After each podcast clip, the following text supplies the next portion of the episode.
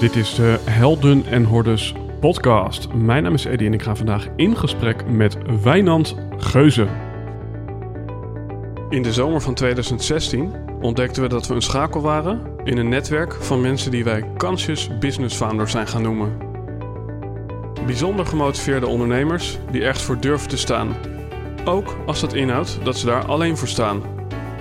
Die 200% toewijding willen geven voor 1% groei en zeggen: Dit ben ik en dit is mijn bijdrage aan een meer gebalanceerde wereld.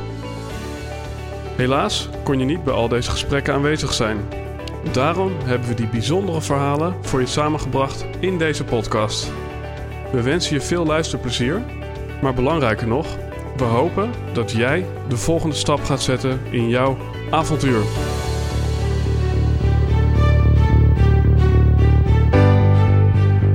Ladies and gentlemen, dit is de Helden en Hordes podcast. En ik ga vandaag in gesprek met iemand die misschien wel meer weet van plaatjes dan van praatjes. En dat zou zomaar eens een hele mooie battle kunnen worden. Tussen, wat je kunt zeggen, de woordkunstenaar en de beeldkunstenaar. Want wellicht als je mij volgt op Instagram, dan heb je gezien dat ik bij mijn praatjes vaak hele mooie plaatjes heb. Nou, al deze foto's ongeveer van de laatste paar maanden zijn gemaakt door Wijnand Geuze. En wellicht is het ook opgevallen dat de laatste aantal gasten van Helden en Hordes geportretteerd waren op een zwarte achtergrond.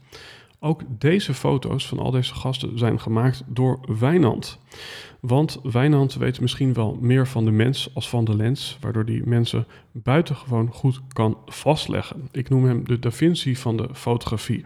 En in deze aflevering ga je dus niet alleen leren hoe je een goede fotograaf wordt en hoe zijn reis daartoe is ontstaan, maar je leert ook het verschil tussen ondernemerschap en vakmanschap. Het verschil tussen beelden en woorden en of een beeld meer zegt dan duizend woorden of dat een woord meer zegt dan duizend beelden. Verder leer je ook wat het is om te kiezen. Wat er gebeurt als je nog maar één ding gaat doen. En daar is Wijnand wellicht een schoolvoorbeeld van, want hij is daar uitermate succesvol mee geworden. Nou, wie is nou Wijnand op papier? Hij is coachend portretfotograaf en als NLP-coach en charisma-expert gaat het hem niet om het perfecte plaatje, maar om de persoon achter de foto. Hij wil de wereld een stukje mooier maken door uiterlijk minder belangrijk te maken. Want echte schoonheid zit namelijk in je karakter. En dat wil Wijnand vastleggen op die foto. En voor veel mensen is het echter confronterend om zichzelf te laten zien. Maar met gerichte coaching leert Wijnand mensen om obstakels, zoals onzekerheid of spanning, te overwinnen en het charisma op te roepen. Zijn doel? Ervoor zorgen dat zijn klanten het beste uit zichzelf halen. Het liefst ook uit hun hele leven, maar in ieder geval tijdens de shoots die hij met deze mensen doet. Ladies and gentlemen, de Da Vinci van de fotografie. Zijn naam is Wijnand Geuze. En welkom aan boord, Wijnand. Dankjewel, Eddie. Ja, grappig. Ehm, ik denk dat het weinig uh, voorkomt dat ik iemand aan tafel heb uh, die niet beroemd is uh, om, maar bekend is van. Oké. Okay. Um, yeah. En daar bedoel ik mee dat eigenlijk voordat ik jou ooit had gezien, voordat ik jouw naam ooit had gehoord, ja, had, had ik al ontzettend veel foto's van jou gezien. Ja bekende foto's op een zwarte achtergrond met een indringende, charismatische blik. Van mensen ja, die ik kende uit het landschap uh, wat ondernemen heet. Wellicht ook het uh, landschap wat uh, ja, persoonlijke ontwikkeling heet. Ja. En ja, toen was ik, op, was ik op een gegeven moment zelf aan de beurt om een foto bij jou te laten maken. En toen bleek dat ik ook nog een hele toffe klik met je had. Dat ik uh, ja, toen de uitspraak heb gedaan dat jij wellicht uh, de Da Vinci bent van de fotografie, maar misschien uh, wel van de branding. Dus misschien is het leuk om jezelf heel even kort te introduceren aan de luisteraar. Um, ja, dat is een aardige intro. Dankjewel. ja, Wijnand Geuze. Um, ik ben portretfotograaf van origine daar ben ik ook inderdaad bekend uh, om, of van eigenlijk. Hè. Dus mijn portretten, de foto's die ik uh, maak, uh, zijn, uh, zijn herkenbaar. Ik, ik heb een redelijk herkenbare stijl daarin. je gaf al aan charisma. dat is hetgene waar ik naar op zoek ga wanneer ik mensen voor mijn lens heb. en dat probeer ik dus eigenlijk altijd in mijn foto's te krijgen. van gewone mensen, van ondernemers, van ja, bekende mensen. eh, ja, probeer ik dan eigenlijk altijd eh, charisma te ontdekken en, eh, en vast te leggen. Ehm, daarnaast profileer ik me steeds meer als eh, branding coach. Dus ik help mensen eigenlijk dus ja, zichzelf wat beter in de markt te zetten door middel van beeld. Mhm. Ja. Waar is deze reis begonnen? En dan heb je eigenlijk twee reizen. De reis als ondernemer en de reis als fotograaf. Ja. Zat het er allebei al van jongs af aan in? Mm, ondernemer, ja. eh, als, je de- eh, eh, ja, als je denkt van ondernemers zijn eigenwijs, eh, dat, nou, dat denk ik wel. Dat heeft er bij mij altijd wel ingezeten. Eh, wanneer ik voor een baas werkte, eh, was ik altijd een beetje de vreemde eend in de bijt. Ik deed altijd een, be- een beetje mijn eigen ding. Eh, ik had altijd wel hard voor de zaak, maar op het moment ja, dat ik het ergens niet mee eens was, eh, deed ik gewoon lekker waar ik zelf zin in had. Wat nog wel eens tot eh, confrontaties leidde. Maar altijd vanuit goede intentie. Dus het is goed dat ik uiteindelijk ondernemer ben geworden, want dat, dat zit echt wel in mijn bloed, denk ik. Fotograaf, dat is wel echt later gekomen. Dus ik heb, ehm, ja, toen ik echt niet wist wat ik met mijn leven aan moest, ben ik, deed, ja, ik deed toen binnenhuisarchitectuur, eh, een opleiding studeren was toch niet echt mijn ding. Dus dat, dat, geweldig ging dat niet. Dus daar ben ik mee gestopt. Ik ben toen de horeca ingegaan. En eh, vanuit daar dacht ik van ja, wat moet ik hiermee? Eh, dit is niet, niet mijn pad. En toen ben ik gewoon gaan nadenken van wat, wat, wat zou nou bij mij kunnen passen? Eh, en daar kwam fotograaf uit. Dus het, gewoon door dus een nacht wakker liggen. Wat Mhm. zou bij me passen? Ik had nog nooit de camera vastgehouden. Eh, maar dat, dat, dat kwam opeens kwam dat in me op en dat leek me wel wat. En dat is uh, Hoe lang is dat nu geleden? Oh jeetje, oh, dat is een uh, venijnige vraag. Want als ik er nu over nadenk, ik denk 20 jaar geleden. Net 40 geworden. Ja. Ja, en ik denk dat ik uh, ongeveer 20 was uh, toen ik daar in mijn souterrain, in mijn, mijn Ja. studentenkamer lag te piekeren. Ja, 20 jaar geleden denk ik weer. Ja. Ja. En dat heeft wel een lange weg gehad hoor. Dus voordat ik echt fotograaf ben geworden. Dus ik heb toen een camera gekocht via via. Uh, ben gewoon aan de slag gegaan. Ben gaan fotograferen. Uh, Mhm. Wat het fotograferen viel. Nou, wat ik namelijk interessant vind, hè, um, ja, in een uh, modelletje wat wij allebei kennen, begin je eigenlijk als vakman en groei je uiteindelijk door uh, tot ondernemer. Mm. En het lijkt eigenlijk wel alsof het bij jou uh, ja, zo is dat, dat je vakmanschap misschien wel ja, volgde op het ondernemerschap. Als, mm, ja. Uh, ja, ja. ja, dat klopt wel, ja. Zie jij jezelf ja. meer als een vakman of als een ondernemer? Ja, wel 50-50. Dus, maar ik denk wat, je zegt, uh, eerst ondernemer, dan uh, vakman. Dat denk ik wel. Dat, dat blijf ik ook wel steeds merken. Ook elke keer als ik uh, nieuwe dingen bedenk. Ik ben heel erg van het concepten bedenken. Mm -hmm. dus ik vind fotografie wel heel erg leuk. Maar het is meer een middel voor mij ook. Ja. Dus, dus echt wel, ja. Dus ik, en op het moment dat ik een idee heb, ben ik wel zo'n perfectionist dat ik uh, een vakman wil worden. Ja. Dus als ik, de, ja, als ik denk van nou, ik, er valt geld te verdienen of ik vind portretfotografie dus, voor LinkedIn bijvoorbeeld vind ik leuk, ja. ga ik daar een concept aan hangen. St start het daar altijd met, met, met de vraag of je ergens geld mee kunt verdienen? Nee, zeker niet hoor. Nee, nee dus nee, dat, dat, kan, dat kan de vraag zijn soms, maar het kan ook heel vloeiend lopen, want er komt wat op mijn pad. Uh, en dan uh, ga ik dat uitwerken en denk van, hé, hey, dat is een leuk idee. En dan, ja, dan is het natuurlijk wel de ondernemer in mij die daar wel met het geld bezig is. Maar dat is eigenlijk ook pas de laatste jaren dat ik daar wat serieuzer mee bezig ben. ben om, omdat ik ooit ook een, een pensioen wil opbouwen. Ja, ja. Maar nee, dat is zeker niet mijn drijfveer. Wat, wat, maakt dan dat je zegt, ik ben voor 50% ondernemer? Want er zijn ook mensen die zeggen, ondernemen dat is eigenlijk dat je alles doet vanuit het oogmerk om winst te maken. -hmm. um, ik denk door, het concept te verzinnen, het uh, uh, ja, continu willen vernieuwen, uh, beter worden, maar mezelf ook in de markt zetten. Mhm. producten te bedenken en, en niet zomaar alleen eh, mezelf als fotograaf neer te zetten, maar daar eh, ja, wel, wel ja, linkfotografie wel echt een bedrijf te maken. Ja. Dat, eh, dat zit er wel bij mij in. Ja, Ja, dus ik, ik heb ook heel bewust gekozen om niet Wijnand Geuze fotografie te heten, maar linkfotografie. Dat, Mhm. dat vond ik eh 14 jaar geleden, toen ben ik officieel gestart, eh, vond ik dat eh, een stuk sexier en dat paste meer bij mij dan inderdaad alleen die naam. ja want je hebt ook, ja, ik, ik kan het bijna een allergie noemen op het stukje. Ja, ik heb jou wel eens g- kunstenaar genoemd en dat vond je niet heel leuk. En ik, ik, ik herken dat ook wel, maar Ja. misschien kan je even toelichten waar vanuit die allergie op dat woord kunstenaar komt. Ja, allergie is wel een groot woord, denk ik. Maar ik zie mezelf niet als een kunstenaar. Eh, dan zie ik mezelf toch wel meer als een ambachtsman.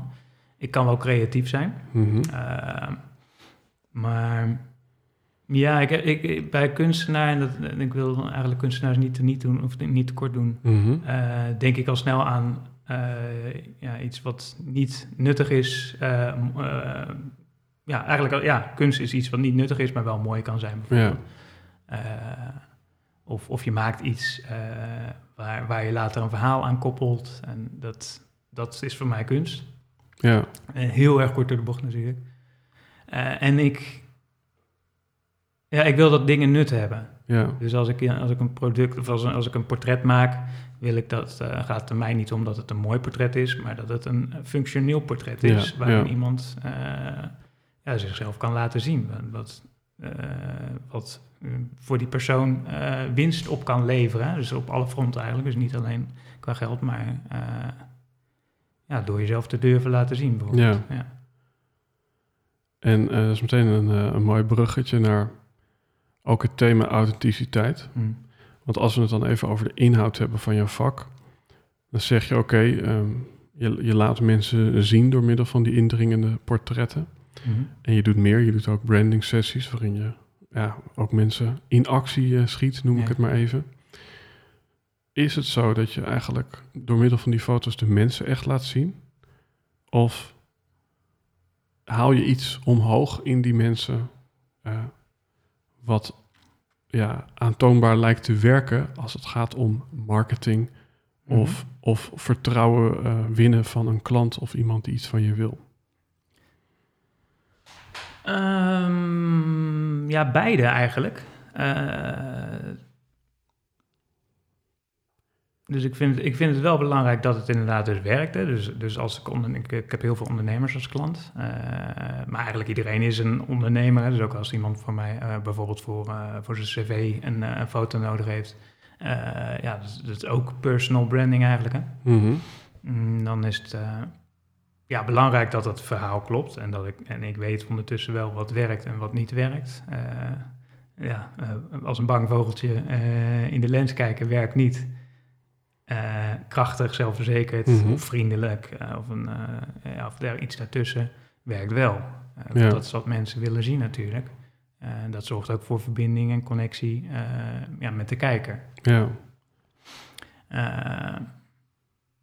maar ja, ik vind het dan wel heel belangrijk dat het bij die persoon past. ja. Ja, maar dat, eh, dat, Dus eigenlijk draai je het volume op van iemand zijn potentieel beste kant. ja, dat zeg je mooi, hè? Ja, ja want als ik, ehm, als ik mensen in mijn studio heb, eh, zijn, de meeste mensen zijn van nature niet eh, heel erg fotogeniek, in ieder geval dat vinden ze van zichzelf. Zijn nogal gespannen. Dus ja, op dat moment zijn het, eh, ja, zijn het vaak een beetje onzekere mensen. Nou, dat is Ja. niet wat je op een foto wil laten zien. Ook Nee. al is dat wel de waarheid op dat moment. Ja, als je zoveel authenticiteit hebt, dan, zou dat... eh, Ja. zou, zou het heel authentiek zijn om een onzeker persoon... eh, of ongemakkelijk persoon op de foto te zetten. Want dat klopt met dat moment. ja. Eh, maar ja, dat werkt niet. Mhm. Dat is niet handig. Zo wil je natuurlijk niet geportretteerd worden. Want je, je hebt ook krachtige kanten. Eh, ja, iemand die voor de lens onzeker is, eh, kan voor een groep, eh, als die trainer is bijvoorbeeld, Mhm. heel zelfverzekerd zijn. Of, of, of als je een webbouwer bent, ja, dat zijn meestal niet de mensen die graag in de, in de aandacht staan. Nee, Maar die kan wel heel goed zijn in zijn werk. Ja. En dat wil je vastleggen natuurlijk. En dat is wel mijn werk om dat naar boven te halen tijdens een fotoshoot. Dus die onzekerheid naar beneden te krijgen en zelfvertrouwen Ja. omhoog te krijgen. Ja. Ja. ja, ik heb zelf in mijn review aan jou geschreven... Wijnand heeft net zoveel verstand als de mens als van de lens. ja. Hoe weet jij wat die kant is van iemand... die je het beste naar voren kunt halen in die foto? Ehm, ja, heel praktisch een vragenlijsten. Mhm. Dus eh, op het moment dat iemand een fotoshoot bij mij boekt, krijgen ze een, een, een vragenlijst die ze moeten invullen. eh, met vragen van wat, wat, ja, wat is je werk, waar, waar ben je trots op, Eh, wat kan je goed, Eh, wat wil je dat mensen van jou eh, zien. Hè? Dus wat wil je dat de eerste indruk is eh, die iemand eh, van jou krijgt. Eh, dus dat is heel praktisch. Dus eh, ik weet Mhm. gewoon vooraf ja, hoe ze gezien willen worden en, en wat voor persoon het is. Ehm, ja, en tijdens de fotoshoot ga ik daarop door. Dus ik vraag wat mensen, eh, ja, waar ze blij van worden, wat, eh, waar ligt hun kracht. En, eh, Ja. en daar ga ik op door. En dat probeer ik ook naar boven te brengen op het moment dat ik op dat knopje druk. Ja, Ja. bij mij stond Neil Jong op toen mijn foto werd geschoten. Rocking the Free World. Ja. Ja, ik vond dat wel heel interessant om überhaupt te merken wat muziek deed met, ja, met jezelf laten zien. Ja. Op een manier die eh, inderdaad potentieel je beste kant is. Ik heb het eh, in het voorgesprek met jou gehad over het verschil tussen authenticiteit en consistentie. Waarin Seth Godin eigenlijk zegt: Als je authentiek bent, dan loop je naakt door het bos en dan zoek je een eh, partner van het andere geslacht en daarna zoek je naar eten. Dus eigenlijk zijn we in authenticiteit allemaal basaal en banaal, zou je Ja. kunnen zeggen. Ehm, consistentie daarentegen, dat is kiezen voor een ja, bepaalde houding. Bijvoorbeeld je kiest jezelf als intelligent te profileren en je kiest ervoor om bijvoorbeeld een fotograaf te zijn die alleen portretten schiet op een zwarte achtergrond. En dan zegt Seth Godin eigenlijk, oké, als je dat overal en altijd doet, dus als je alleen bent in een kamer, als je dat ook doet als je vriendin erbij is en als je klant bij de, erbij is of een goede Mhm. vriend, ja, dan ben je maximaal consistent en dat ervaren mensen als authentiek. ja. Sluit je je aan bij deze eh, beschrijving of is authenticiteit voor jou iets anders? Want als, als ik uit jouw mond eh, het woord authenticiteit hoor, dan denk ik, ja, dat zal wel goed zijn.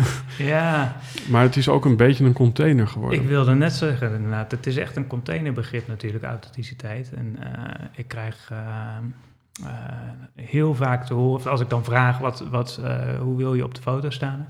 Als mezelf. Dat, dan is dat het antwoord. ja, Maar ja. ja, dat is natuurlijk een, eh, een non-antwoord. Daar heb ik niks aan, want wie ben jij ten in? Dus wie ben jij?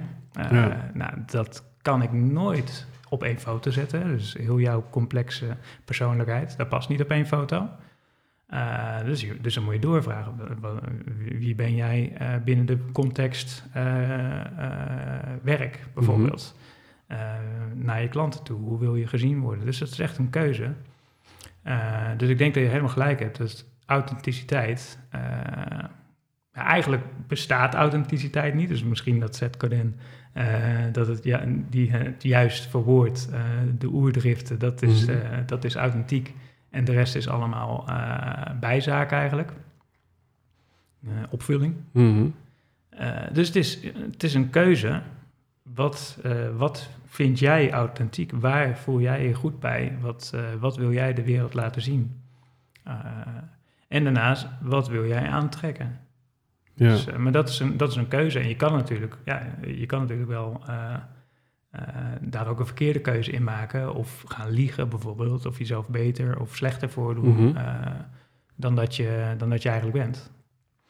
Eh, maar het is altijd een moeilijk begrip om echt ja, authenticiteit op een foto... Ja, gewoon überhaupt authenticiteit, wat dat betreft bestaat het niet. Nee. Dat het allemaal contextafhankelijk is. Mhm. Ja. Interessant ook vind ik het verschil. Nou ja, wellicht tussen inderdaad wat ik net zei, het, het verschil tussen de mens en de lens. Ja, heb jij eh, vooral eh, verdieping gezocht in hoe werkt fotografie? Of heb je eh, vooral verdieping gezocht in hoe krijg ik iemand op zijn gemak achter die lens? Het tweede. Dus echt, Ja? ja, ja, ja, ja, zeker. Ehm, uiteraard toen ik begon eh, wel veel bezig geweest met de techniek. Eh, ja, zonder techniek kan je ook gewoon geen beelden maken natuurlijk. Dus, eh, Mhm. dus ik ben, eh, ik, ik vind de techniek, die, de basis, die moet gewoon kloppen. Ja. Dus je, eh, daar, daar ben ik in het begin gewoon heel veel mee bezig geweest. Maar uiteindelijk, ja, de mens, omdat ik portretfotograaf ben geworden op een gegeven moment.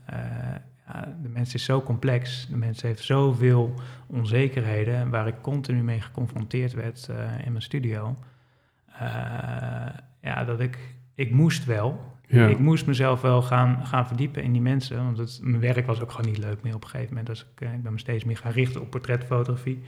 Dat, dat gebeurde eh, steeds omdat er, omdat er meer vraag naar was. En, en, Mhm. dus ik dacht, dan, dan ga ik me daarop richten. Maar ja, als je dan continu mensen in je studio hebt die zeggen dat ze niet fotogeniek zijn, dat ze, nooit mooi, dat ze niet mooi zijn, eh, eh, zichzelf walgelijk vinden, dat, dat soort woorden komen er gewoon eh, naar boven.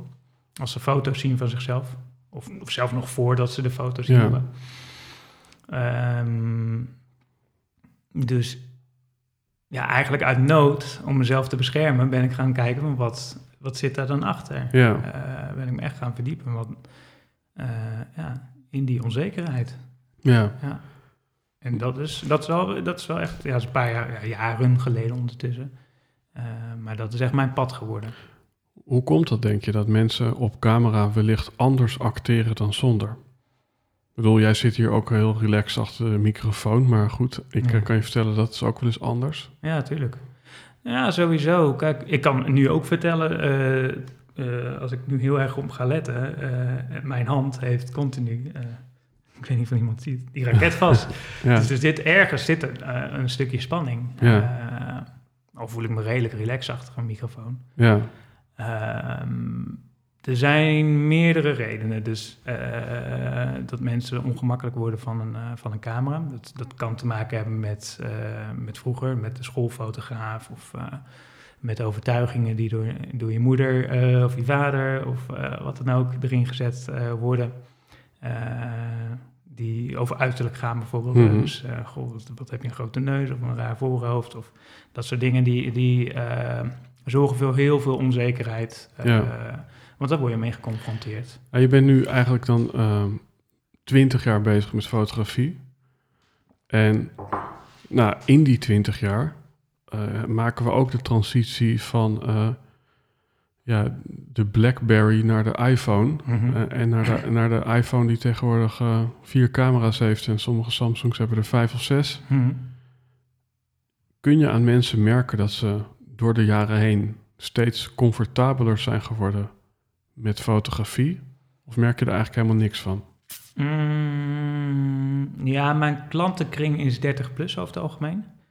Eh, dus ik hoor wel van hun eh, dat hun, hun kinderen er steeds comfortabeler mee zijn. Maar er zit wel een hele dikke maar eh, aan vast.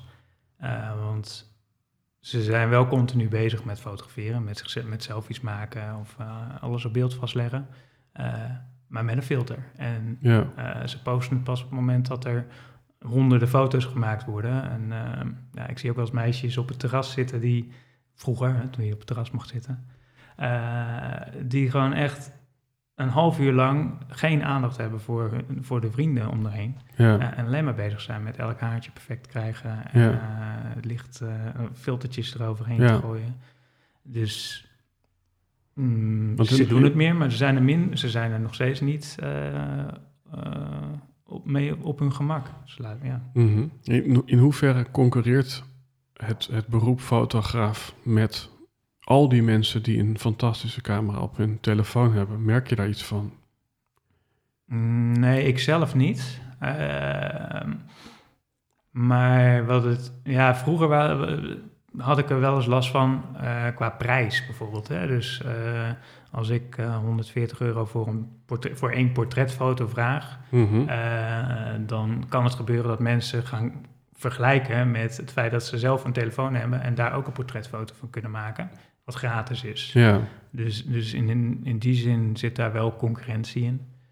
Ehm, maar ja, op een gegeven moment kan je natuurlijk als fotograaf... eh, ja, mijn, mijn verhaal is natuurlijk ook anders. Hè? Dus ik, ben, Mhm. ik eh, positioneer mezelf, mezelf meer als coach dan als fotograaf.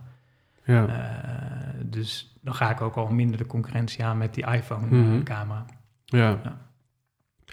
Ja, want als je dit doortrekt, en dat geldt misschien ook voor het vak wat ik heb, ehm, weet je, ja, eigenlijk door, eh, door de hele digitalisering, denk je dat er een punt komt dat vakmanschap eigenlijk helemaal niet meer nodig is en dat het alleen nog maar gaat om het stukje coaching en mensen eigenlijk op hun gemak stellen? In ieder beroep wellicht? En daar lijkt het wel naartoe te gaan, ja. Ja. Ja, dat, eh, ja hoe minder eh, beroepen, eh, ja, hoe minder de handen nodig zijn, Ja, eh, hoe, ja, hoe meer coaches er nodig zijn. Want Ja. mensen hebben toch ook die zingeving nodig. Ja, ik word heel erg gelukkig op het moment dat ik iets met mijn handen maak, iets fabriceer, iets, Ja. iets creëer. Maar die beroepen die beginnen uit te sterven ja, natuurlijk. ja. Ja, want dan, dan blijft die coach, ja, dat blijft op een gegeven moment misschien het enige beroep wat er bestaat. ja, ja. En misschien zelfs dat niet meer, maar dat... eh, Is dat iets waar jij bewust mee bezig bent? Met, met ja, dit soort toekomstvisioenen? ja, ik probeer het niet te doen, want ik kan me daar wel een beetje in verliezen. Ja, want Eh. waar zit de valkuil dan? Mm, ja, de angst voor verandering. eh, ja, dat vooral. Ja. Ja, Dus eh, ook, eh, het is ook wel een beetje de angst voor de digitalisering, dat, dat, Ja. eh, het verdwijnen van de echte wereld, de verschuiving naar, naar, de, naar de digitale wereld. dat er steeds meer focus wordt gelegd op hoe, ja, hoe kom je over online, in Mhm. plaats van dat je contact maakt offline. ja, Dus dat, dat vind ik wel een, ja, een eng gegeven misschien wel. Ja. ja. Dus is dat stukje coaching en personal branding, komt dat vanuit een soort excentrieke motivatie dat je denkt dat de wereld daar naartoe gaat, naar dat soort beroepen? Of komt het intrinsiek vanuit een stukje purpose, dat je denkt, ik kan na zoveel jaren ook echt ontzettend bijdragen Mhm. in die coachingwereld? Ja, eerder purpose inderdaad. Ja. Ja, ja, daar ben, dat, dat vind ik belangrijk. Ik vind het gewoon eh, heel belangrijk dat ik mensen die bij mij komen, maar liefst zoveel mogelijk mensen natuurlijk, eh, kan helpen in dat zelfbeeld, in, in een stukje eh, meer zelfvertrouwen, eh, goed genoeg zijn. Hè? Dus Ja. ja, als mensen naar hun foto's kijken of, naar, of in de spiegel kijken, als ze dat al durven, hè? dus echt kijken. ja, dan, dan, is, dan is er alleen maar kritiek bij Ja, de meeste mensen. En daar hoop ik toch wel een beetje verandering in eh, te kunnen brengen. ja, Eh, door, door uit te leggen, want het gaat niet daarom. Het gaat om wat, eh, wat geef jij de wereld, wat heb je te bieden. Het Ja. gaat om je uitstraling, je karakter, je charisma. Ja. Daar draait het om, want het uiterlijk waar de meeste mensen zich op focussen. Sowieso is dat vergankelijk. Dus, dus dat, ja, dat heeft helemaal geen zin. Het, Ja. wordt alleen, het wordt alleen maar erger uiteindelijk. ja, mooi, mooi Ja. gezegd, ja. Is er één ja, optimale uitstraling? Of is Eddy op een eh, foto optima forma, zeg maar, heel anders dan een Edwin Selei, heel anders dan een Tibor of een Wiggert? Ik noem even allemaal mensen die ook bij jou op de foto Ja, ja. zijn gezet. Ehm, ja, er zijn wel een aantal pijlers die, eh, die ik.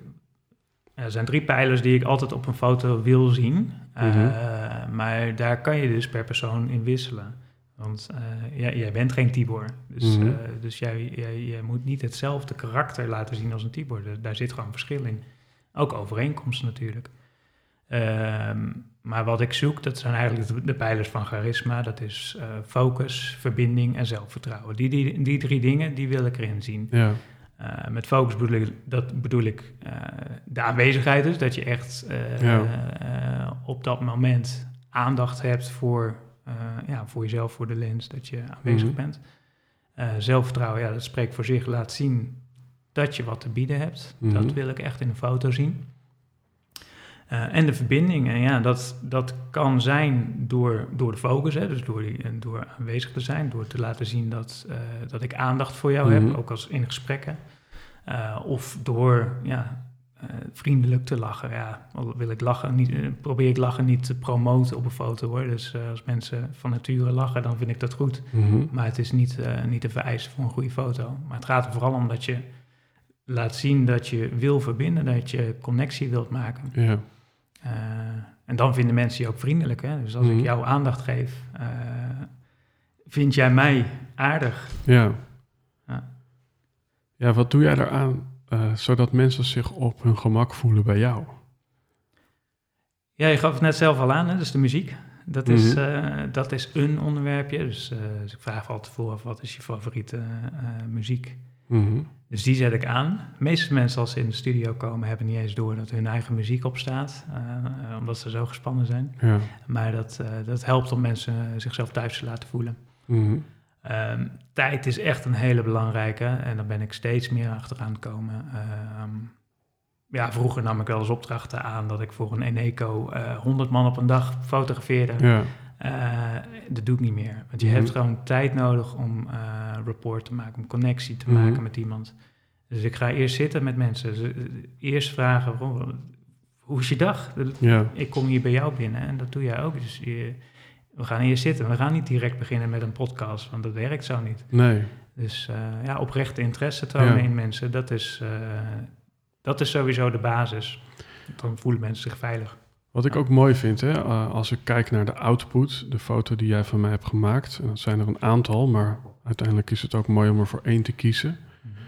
Maar dan, ja, dan was het op een gegeven moment een, uh, een soort van, wordt het foto puntje, puntje 51 of puntje, puntje 52? Yeah. En op het eerste oog zag ik het verschil niet. Nee. En ik heb ook situaties gehad waarin ik zelf dacht, dit is hem. En jij zegt, nee, dit. Yeah. Ja, blijkbaar ben je nogal vaardig geworden in subtiele verschillen opmerken. Ja. Maar ook die verschillen kunnen klassificeren. Van deze is eigenlijk beter, terwijl misschien de, de massa denkt dat deze beter is. Ja. Ben je eigenlijk altijd al een, uh, ik noem het maar even, een, een ziener geweest voordat je uh, uh, de, de camera pakte? Of heeft de fotografie jou echt geleerd om, om, om mensen beter uh, waar te nemen? Ja, dan moet ik dus meer dan twintig jaar terugdenken. -huh. Uh, ik ben wel een observeerder geweest. Ja, ja. Ik ben altijd uh, bezig geweest uh, met gedrag van anderen in de klas of op het schoolplein. Um, ik ben nooit een echte outsider geweest, maar Ja. echt mezelf echt in de groep mengen en vooraan staan heb ik nooit van nature gehad.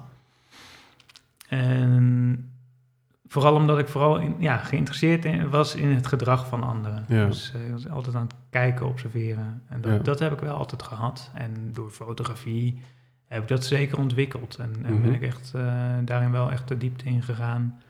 Uh, enerzijds gewoon door, door het te doen. Hè? Ja, Dus dan op een gegeven moment zie je ook sneller dingen. ja, Uh, zeker als je 100, 100 foto's hebt, uh, dan, dan moet ik die heel snel kunnen selecteren. ja, ja. Want anders, uh, anders duurt een fotoshoot heel lang als ik jou al die 100 foto's Ja. laat zien. Mm, ja, en ik heb me er ook in verdiept. Dus je, je kan het ook leren. Het is ook lichaamstaal. Dus Ja. je hebt, ja, laat, laat ik zeggen 52, maar ik, ik, dan moet ik nog eens een keertje nakijken. Maar volgens mij rond de 52 uh, spiertjes in je gezicht. Mhm. En uh, daar kan je dus heel veel combinaties mee Ja, maken. ja. En elke combinatie is een woord. ja, En, en, en, en, en uh, een ja, verschillende combinatie tegelijk is een zin. Ik moet ook even denken aan Vera Helleman, die de emotie-encyclopedie heeft geschreven, waar geloof ik 360 emoties in staan. Die wil ik hebben. Ja, Ja, nou interessant. Ja. Ik, eh, nou, bij deze, eh, ik zal je de naam nog een keer noemen als je, als je hem niet al kende. ja. Ehm,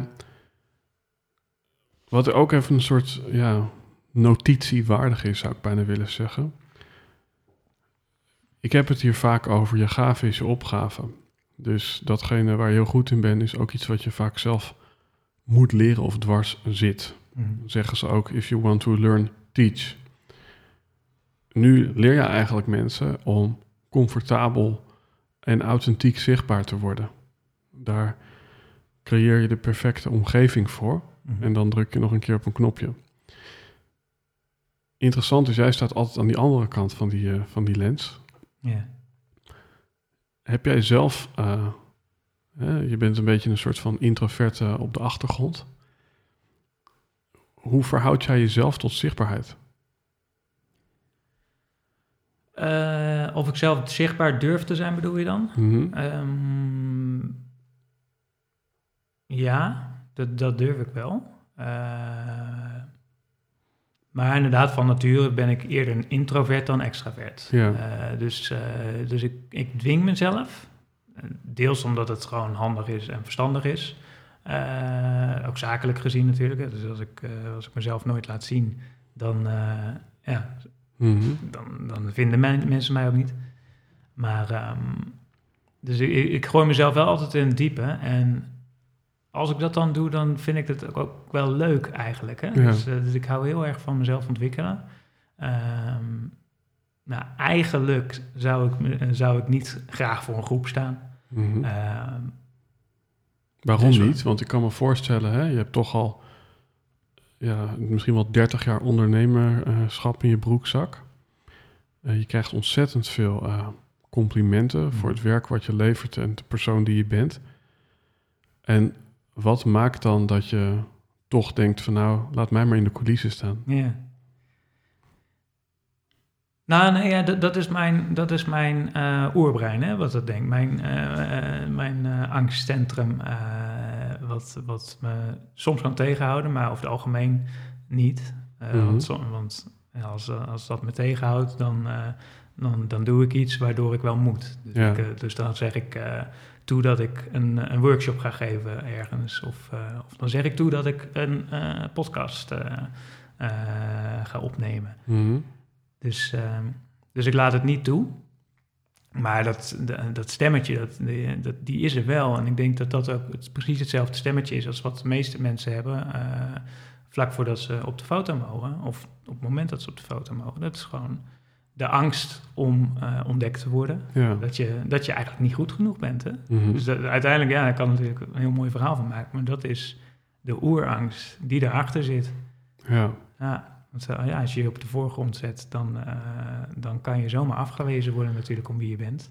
Is het ook zo dat je een kant van mensen ziet die eigenlijk niemand anders ziet? En ik zal het even toelichten. Ik denk dat jij binnen het vakgebied persoonlijke ontwikkeling en ondernemerschap, dat jij toch ja, ontzettend veel mensen in je portfolio hebt. Weet je wel, ik bedoel, eh, alle mensen die hier in de podcast zijn geweest, eh, en eh, als ik kijk naar de top 10 meest beluisterde afleveringen, dan hebben er negen wel eens een portret bij Wijnand gehad. Ja, Ehm, wat ik interessant vind, is dat jij dan eigenlijk van mensen die dus op papier ofwel succesvol zijn, ofwel charismatisch zijn, Mhm. ofwel vakkundig, ja, dat, dat jij dan misschien van al die mensen een andere kant ziet, namelijk de kant van ongemak of onzekerheid. ja. Is dat, is dat ook zo? ja, zeker. Niet bij iedereen. Ehm, maar ja, wel bijna bij 90% denk ik wel. Ja, Zorgt dat ervoor dat, als je het dan over helden en hordes hebt, dat, dat, dat, dat je ehm, helden ook een beetje onttroont in je hoofd? Omdat je ziet dat eigenlijk de grootste figuren er ook eigenlijk gewoon eh, onzekere broekjes zijn in sommige opzichten. ja zeker.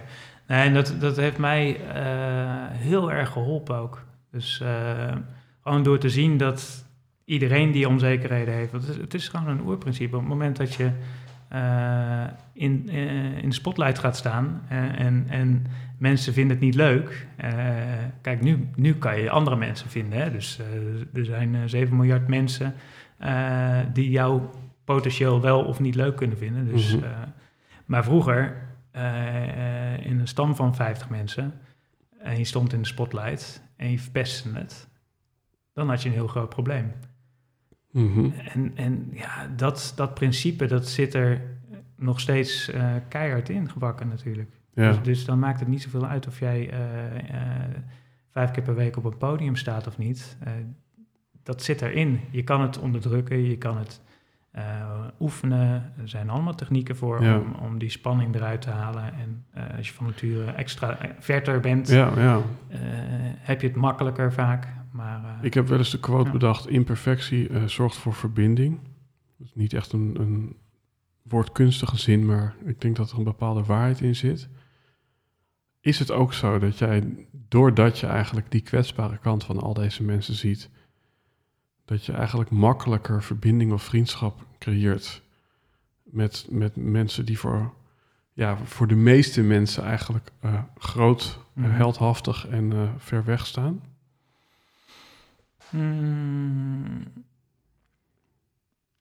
Ja, daar kan, kan ik me wel iets bij voorstellen. Ik heb er nooit zo over nagedacht, maar uh, ja, op het moment dat je mensen op een voetstuk zet, kijk, dat deed ik in het begin van mijn carrière ook uh, sneller. Dan, dan kijk je ook sneller tegen mensen op. En op een gegeven moment leer je inderdaad uh, die kwetsbare kanten kennen. Uh, en, en, dat maakt het een stuk makkelijker om gewoon normaal om te gaan met, ja. met ja, grootheden, om het zo maar te noemen. Ja. Kijk jij nog tegen mensen op of is dat... Nee, zelden. Nee, nee. nee wel, wel tegen gedrag. Dus hoe mensen zich gedragen, uh, kan ik wel opkijken.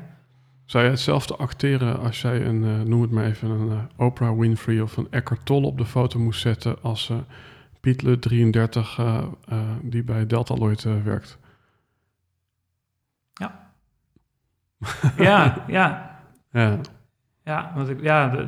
Heb je dat altijd al gehad? Of is dat ook, is dat ook vlieguren maken? Nee, dat is wel vlieguren maken, zeker, ja. Dus uh, ja, ik heb. Uh, dat is dan een karaktertrekje een beetje.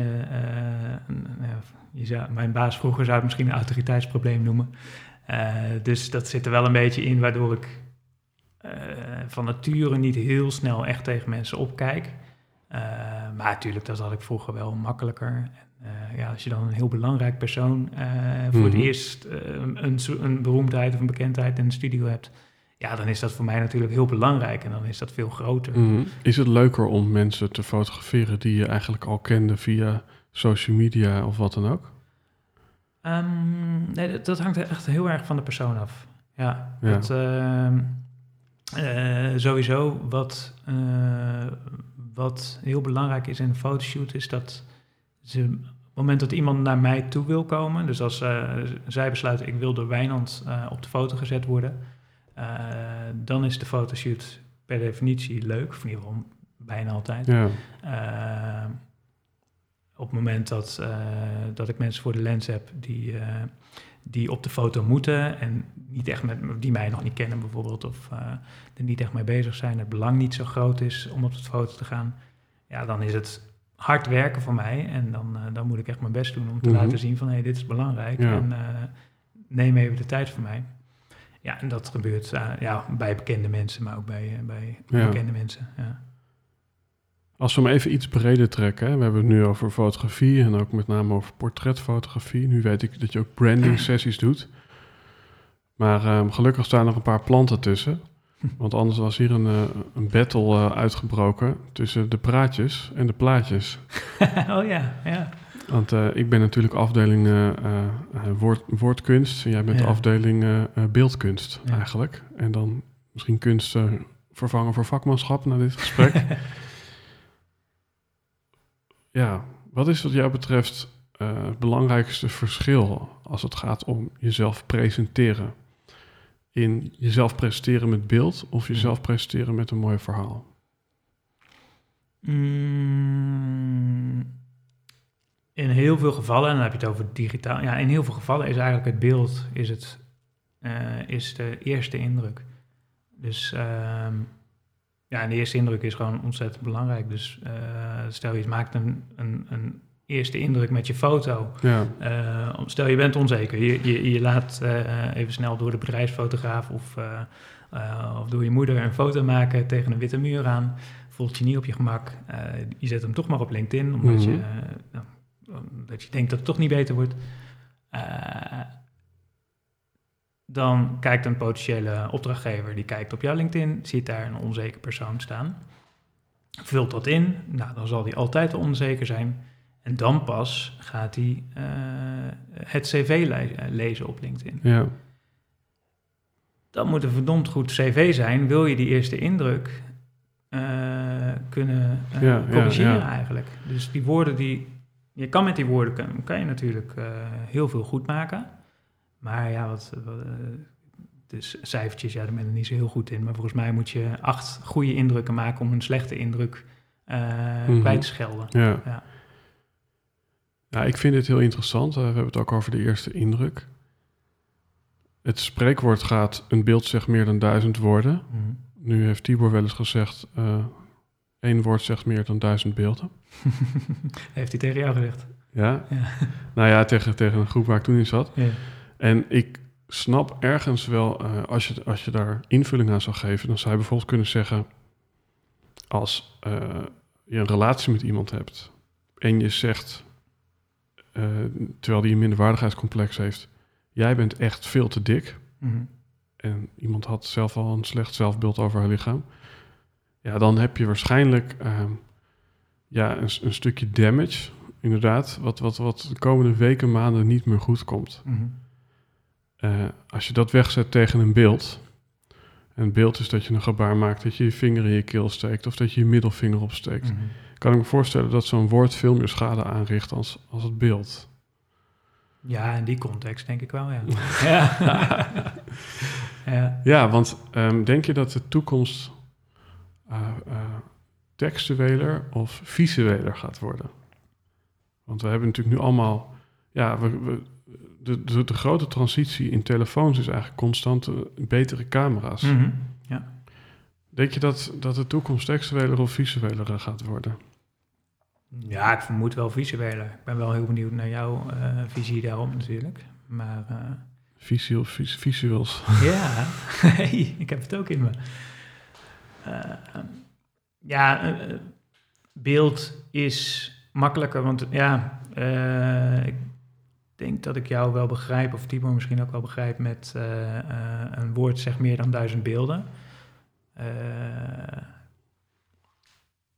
Inderdaad, omdat een woord heel veel oproept. Hè? Dus één woord kan binnen bij een persoon kan heel veel betekenis halen. En, en, en dus ja, het woordje dik Ja, kan eh, bij mij misschien heel veel associaties oproepen. En eh, beelden, visueel. Mhm. ja, er gebeurt iets in je hersenen. En een beeld is een beeld. ja. Dus een, een, een- is meer de waarheid eigenlijk. Hè? ja. Wat ik wel mooi vind, is eigenlijk aan, aan. Sorry dat ik je onderbreek, maar. Eigenlijk wat ik je hoor zeggen is. dat ook woorden uiteindelijk schilderijtjes maken in ons hoofd. Dus uiteindelijk zijn woorden ook beelden. Ja. Dus de discussie woord of beeld. het eindigt uiteindelijk altijd bij beeld.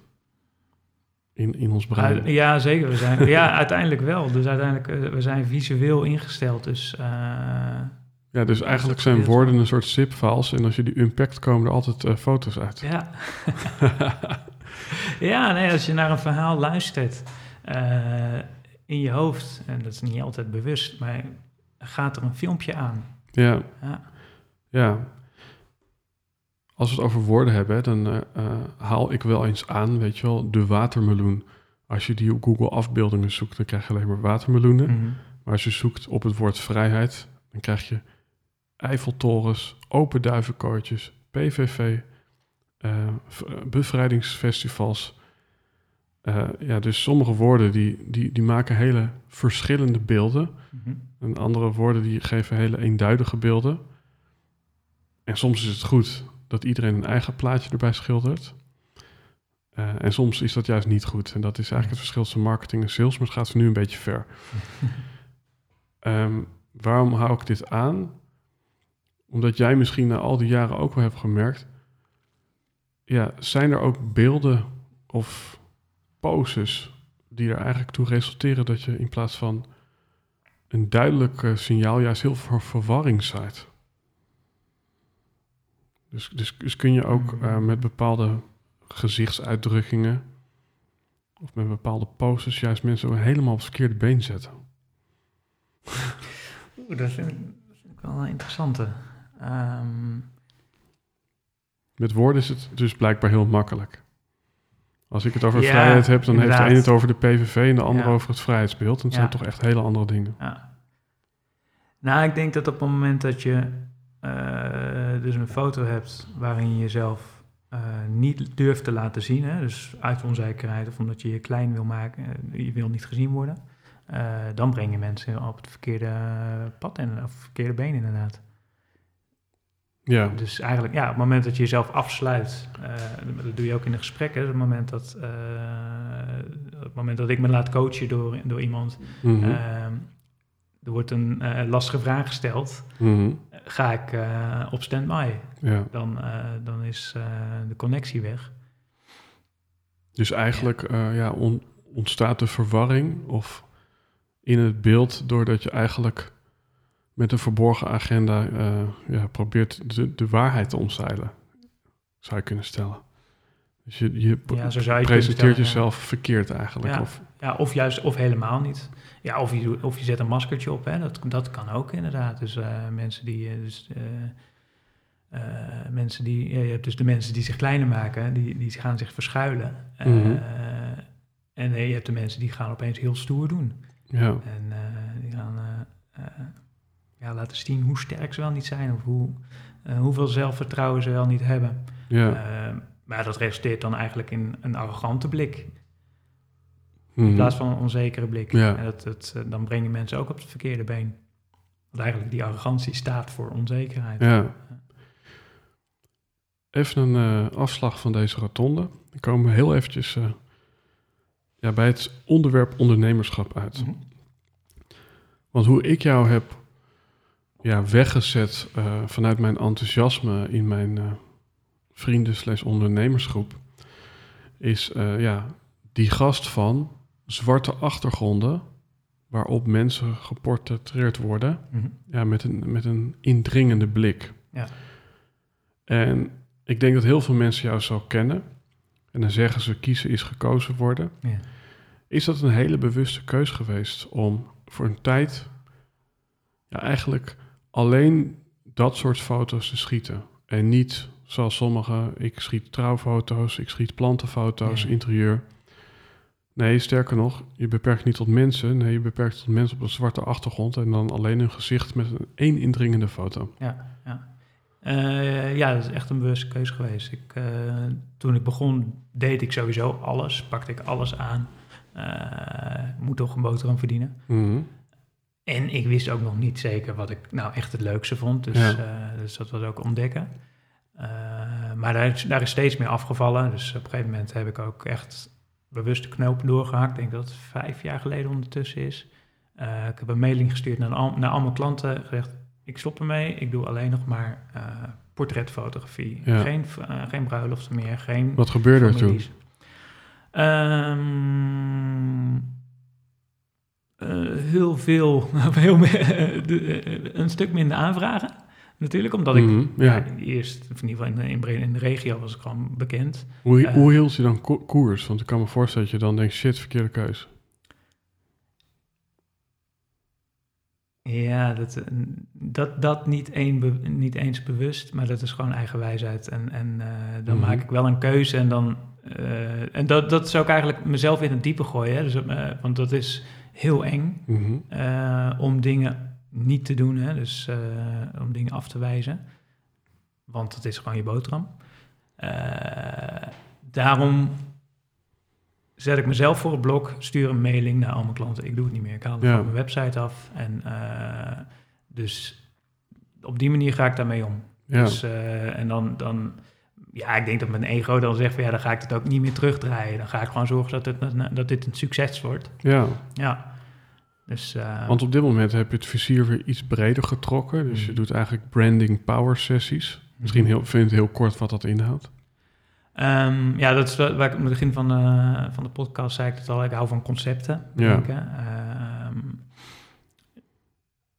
nou, alleen die portretten, hartstikke gaaf natuurlijk. Maar op Mhm. het moment dat, eh, dat jij bij mij een eh, portret eh, met een indringende blik en een zwarte achtergrond hebt laten maken, ehm, zal jij volgend jaar niet nog een keertje dat, die foto nodig hebben. Misschien over twee, drie jaar. Of op het Mhm. moment dat jij veranderd bent Ja. op een bepaalde manier. Maar dat houdt een keertje op. Je hebt, Ja. je hebt klanten eenmalig en een paar jaar later pas weer. eh, ja. eh, dus daar, ja, dus ik wil wat dat betreft sowieso meer, mm, meer met mijn klanten kunnen doen.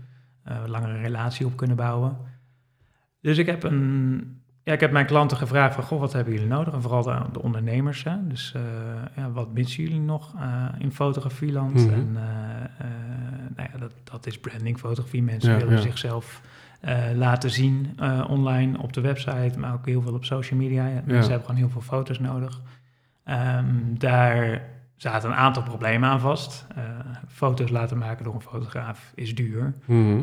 Als je een dag lang een fotograaf om je heen wil hebben, kost dat gewoon veel geld. Het is heel veel gedoe. ja. en, nu- en zit je in een groep, zeg maar. Ja, dus dat is mijn concept inderdaad. Ik heb Ja. van een, het concept bedacht van eh, één vaste ruimte, een mooie locatie met eh, heel veel verschillende plekjes, Mhm. meubels, eh, waar een groepje ondernemers zich op in kan schrijven. Dan geef ik een workshop over hoe, hoe je moet poseren.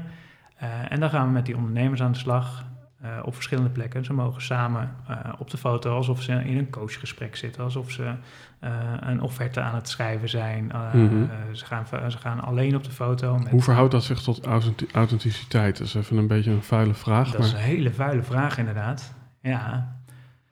Nee, want dat, dat, dat, daar heb ik mezelf ook wel. eh, ehm, daar heb ik zelf ook zeker over nagedacht. Ehm, kijk, ik, ik laat sowieso. Ik vind, het, eh, ik vind het heel belangrijk dat die mensen eh, die daar aan meedoen. eh, dus die work, ik geef niet voor niks een workshop over Mhm. dit onderwerp. en dan heb ik het over de authenticiteit als in, in de zin van laat jezelf zien. Dus Mhm. hou jezelf niet tegen. Ga gewoon lekker gek doen. Geniet van de dag. En vooral, zeker als je met andere mensen op de foto gaat, hè, dus eh, in, in een verkoopgesprek, Mhm. eh, dat, dat zijn de situaties die we, die we na gaan bootsen. Eh, het authentieke zit hem erin dat ze niet moeten poseren, maar interesse moeten tonen in de mensen die tegenover hen zitten. Mhm. Dus ik maak dan wel de foto's, maar als zij alleen maar bezig zijn met ik moet er goed op staan, Ja. ik moet naar Wijnand luisteren, ja. dan krijg je geen authentieke foto's. Mhm. Dus het allerbelangrijkste op zo'n dag is dat zij een klik krijgen met elkaar, dat Ja. ze met elkaar interesse tonen, dat ze het leuk hebben met elkaar. En daar maak ik Ja. de foto's van. Maar het is wel interessant, want dan is het dus niet alleen Wijnand die zorgt, moet zorgen voor het gemak bij een persoon, maar eigenlijk moeten de personen onderling ook nog zorgen voor gemak Ja. onderling. Ja, zeker. Ja. Ja. Ja. Het is wel een hele andere manier van werken natuurlijk dan eh, wanneer ik één op één met mensen in de studio zit. Ja, Ja, en voor zo'n power sessie is het bij uitstek denk ik belangrijk dat mensen zichzelf aanmelden en niet door een baas zijn gestuurd. Ja zeker. Ja. Ja, want anders... eh, nee, want daar, ik, ik kan natuurlijk niet eh, eh, mensen overtuigen dat ze, dat ze echt hun best moeten doen. Of dat ze, Nee. dat, nee, dus ze moeten echt gemotiveerd zijn om daaraan mee te doen. En het zijn over het algemeen ondernemers natuurlijk die eraan meedoen. Dat zijn wel mensen die gemotiveerd zijn, Mhm. die nieuwsgierig zijn, die, die interesse hebben in de andere ondernemers. Dus Ja. het is eigenlijk ook een netwerkbijeenkomst. Hè? Dus, eh, Als je het, als je het trouwens hebt over eh, motivatie, eh, dan hebben we het nu over de motivatie van de mensen die deelnemen. mhm. Maar wat mij ook opviel is, ik denk, oké, zoveel portretten geschoten. Ik heb jou zowel de branding als de portretsessie gedaan. Ja. En denk ik, jezus, die, die Wijnand, die, die zit echt als een kind te glunderen achter die camera.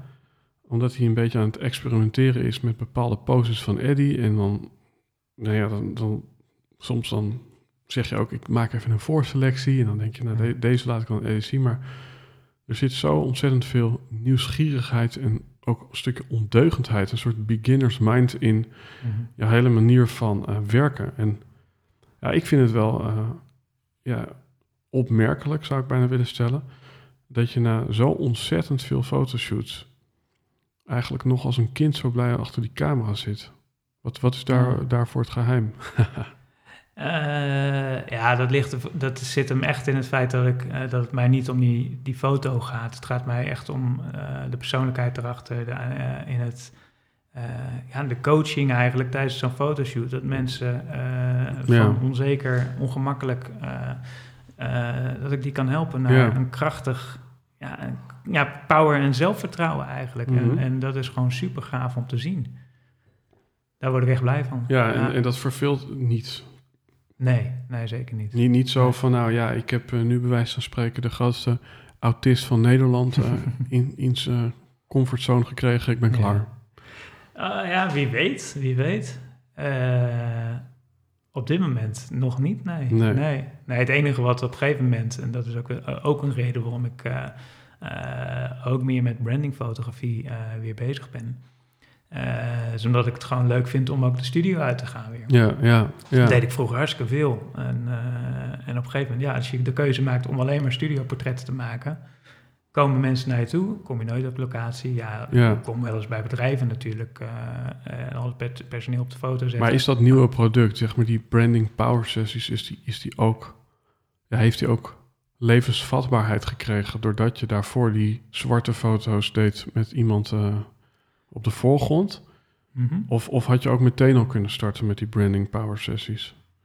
Nou, ik denk dat het sowieso, eh, dat krijg ik van echt van iedereen te horen, eh, het product klopt gewoon. Hè? Dus eh, je hebt, het is Mhm. een betaalbaar product, al het gedoe is opgelost, want je hebt de locatie, je Mhm. hebt figuranten. En, dus wat dat betreft had ik het ook zonder die portretten in de markt kunnen zetten, Mhm. maar ik heb natuurlijk wel... Maar meer vanuit de optiek inderdaad van eh, breek ergens mee door. Ja, maar ja. zorg dat je een hitje schrijft en daarna kun je doen wat je wilt. Dat is een beetje het ozonlaagverhaal. Breek door de ozonlaag met iets. Ja. Eh, nee, ik heb natuurlijk, ik heb een klanten, eh, ja, ik heb gewoon veel klanten opgebouwd door de jaren heen. En, en daar, daar is het nu een succes. Ja. Omdat ze mij ook vertrouwen natuurlijk, ja. Zo tegen het einde van deze afleveringen eh, heb ik nog wel een eh, aantal vragen. Eh, eentje is, ehm, ja, ook een beetje vanuit helden en hordes. Is er een mentor of iemand die jou, waar, waarvan je voelt dat is, als ik nu terugkijk naar misschien wel de afgelopen 30 jaar van mijn leven, wie, wie is echt een sleutelfiguur geweest in, in de hele transitie die je hebt gemaakt? Mm. Denk ik dat het er twee zijn. Eh, mag ik er drie noemen? Van mij was het. Eh, dat is op fotografiegebied is dat Piet Hurley. Dat is een eh, fotograaf, portretfotograaf uit Amerika. Daar heb ik een masterclass bij gevolgd. Nou, daar heb ik heel veel van geleerd. Eh, ook qua coaching, eh, qua licht, qua... Nou, dus de, de- die heeft echt wel een hele sterke basis eh, bij mij gelegd in kwaliteit. Mhm. Ehm, Olivia Fox-Cabane is eh, auteur van de Charisma Myth. En die heeft mij op het, het woordje charisma gewezen. En ja, daar ben ik een beetje mee aan de haal gegaan. Want dat, eh, dat, dat vat eigenlijk alles samen wat ik doe. Dus ik wil mensen charismatisch op de foto zetten. En dat kun je leren. En dat heb ik Mhm. van haar geleerd. En dat, eh, daar ben ik haar heel dankbaar voor. Gezet, eh, voor. Ook op de foto mogen zetten. heel gaaf was. Tof. Ja. En Waar komt zij vandaan? Amerika. Oh, cool. San Ja, Francisco, ja. geloof ik, ja. ja. Dus een briljant, eh, briljant persoon. ja. Zo gek als een deur. Eh, niet fotogeniek. De me- meest lastige fotoshoot die ik ooit heb meegemaakt. Dat was helemaal, Ja? echt een hele bizarre shoot. En dan heb je het over charisma. Grappig, hè? Ja, dat is heel grappig. Want ik zeg, charisma en fotogeniek zijn, die, die, dat zijn twee dingen die koppel ik echt aan elkaar vast. En zij is ongelooflijk charismatisch als ze op het podium staat. of als zij workshops geeft. En, eh, ehm, en voor de camera. Nou, ja, ze had een, eh, op dat moment was zij, zij was toen in Amsterdam. eh, en ze had eh, zelf een, een congres georganiseerd. Wa- waardoor ze al drie nachten niet geslapen had. Zoals, ze- alles deed ze zelf. En, Ja. Dus die zat helemaal high in de energie. Mhm. Dus die was eigenlijk niet te temmen. Maar dat, dat, was, dat was een hele interessante sessie. Ja, Ja, ja, Ja. lek bij de loodgieter, ja. inderdaad. En, eh, En had je ja. nog een derde persoon. Eh, ja, voor business en voor de leiderschap, Tibor. Ja. die heeft, eh, daar ben ik denk anderhalf jaar mee opgetrokken. Als fotograaf mocht ik overal bij zijn. Bij, ik ben twee keer mee naar Spanje geweest, naar een retreat. Heel veel persoonlijke coaching van hem gehad. eh, Mhm. Mee kunnen kijken naar wat hij doet. Hè. Eh, Mhm. Dus gewoon zijn manier van werken eh, heb ik heel veel van kunnen leren. Zijn manier van op het podium staan. Ja. Eh, ja, dus de, de- dat is, eh, die heeft wel heel veel voor mij betekend daarin. Ja. Is mentorschap of ja, begeleiding iets waarvan je denkt, daar, daar wil ik me eigenlijk aan blijven committeren? Of kom je ook tot een punt in je leven, nu je 40 bent, dat je denkt, ik heb eerder mentees nodig. Mensen die weer wat van mij kunnen leren en ik ben gewoon one of a kind geworden. ja, dat is wel een fase hè, die op een gegeven moment eh, komt. Ehm, ja, ja, op een gegeven moment wel. Dus ik, eh, kijk, ik laat me sowieso, eh, ik blijf me laten coachen. Dat, dat vind ik gewoon heel belangrijk.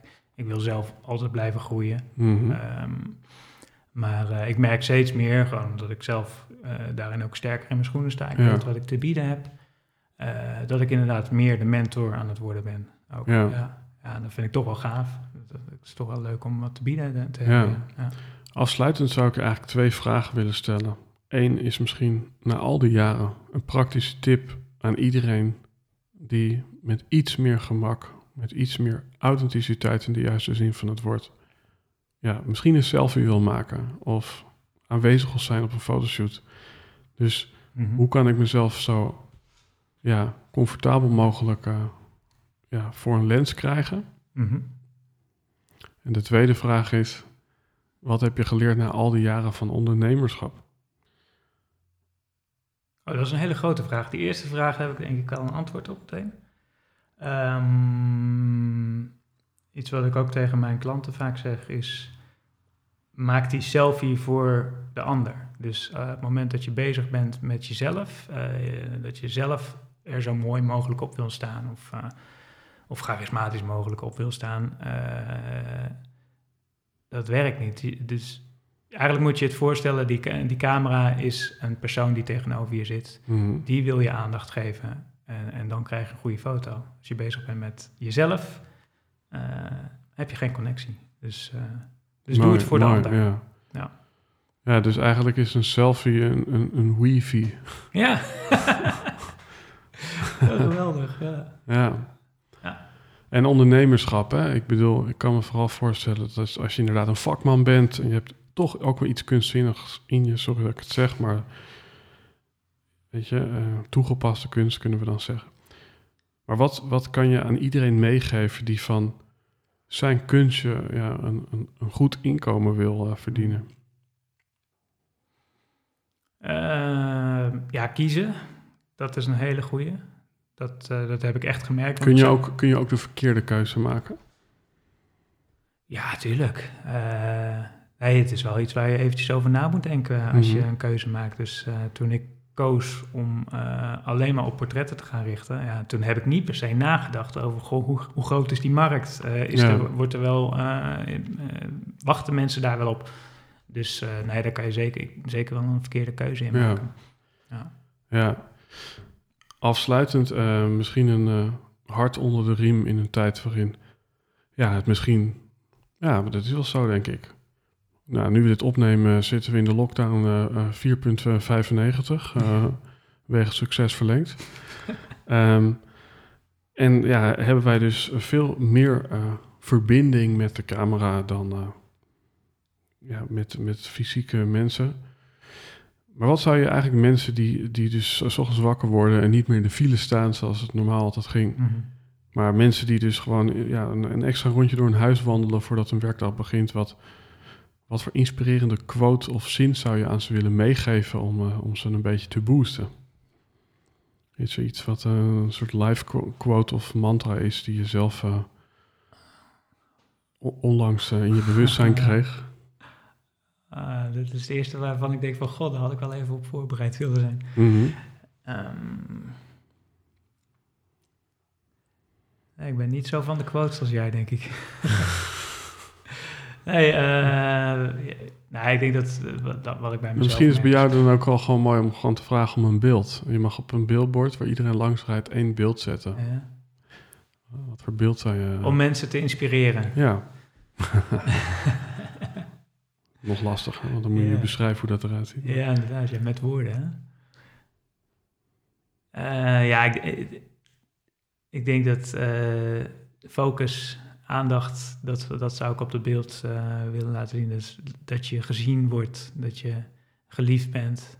Mhm. Eh, dat is belangrijk, dat die, die connectie, die verbinding, dat, eh, dat zou ik op die foto willen laten zien. Ja. En, en ik denk dat dat ook, nou, ik kan er geen quote van maken, denk ik, maar dat ik dat mensen wel gun, dat ze verbinding blijven maken. En of dat nou via de camera is of niet, maar in ieder geval ja. aandacht blijven houden voor de ander en voor, en voor de mensen om je heen. Ja. Ja, ja, mooi. Wat er in mijn bewustzijn nu opkomt, is inderdaad in een wereld van connectiviteit. Alle apparaten kunnen op een gegeven moment met elkaar communiceren. Op een gegeven moment zegt, zegt je wasmachine zelf wanneer eh, die klaar eh, is eh, via een app. Weet je, en ja, ik denk dat misschien wel de belangrijkste les is, inderdaad, in een wereld vol connectie met apparaten moeten we de verbinding niet verliezen. Ehm, dus wellicht is dat dan. eh, dus in ieder geval, als, als ik kijk van inderdaad die fotoshoot met jou. Ik had echt het idee van ik ben met een goede vriend nu eventjes aan het eh, hangen ergens ja, in, een, in een studiootje met een kopje koffie. En oh ja, toevallig werd er ook nog een foto gemaakt. Ja. Maar zo voelt het. ja dat is gaaf te horen. Dat, Ja. dat is heel fijn dat ik dat dan, ja, dat je dat zo voelt. Ja, Ja, dus voor iedereen die een foto eh, wil die meer zegt dan duizend woorden, die moet naar de website Eh, linkfotografie. www.linkfotografie.nl. Alright, nou Wijnand, eh, leuk om jou hier in het echt te zien. Voor de luisteraar, als je over deze aflevering wil meepraten, hashtag Helden en Hordes op Twitter, op Facebook, op Instagram. Of laat een mooie comment achter op YouTube. En vergeet op YouTube ook zeker niet te abonneren. Alle overige linkjes naar alles van Wijnand vind je in de show notes van deze aflevering. Wijnand, eh, welkom aan boord van de Helden en Hordes Tribe, zou ik bijna willen zeggen. Eh, want eh, ja, zoveel mensen als jij op de foto hebt gehad, eh, zoveel mensen heb ik in de podcast gehad. En dat Ja, dan toevallig ja. dezelfde mensen zijn. Ja, het overlapt elkaar goed, ja. ja. Dus hartstikke leuk Ehm, voor de luisteraar. Tot de volgende aflevering. En Wijnand, nogmaals, dankjewel.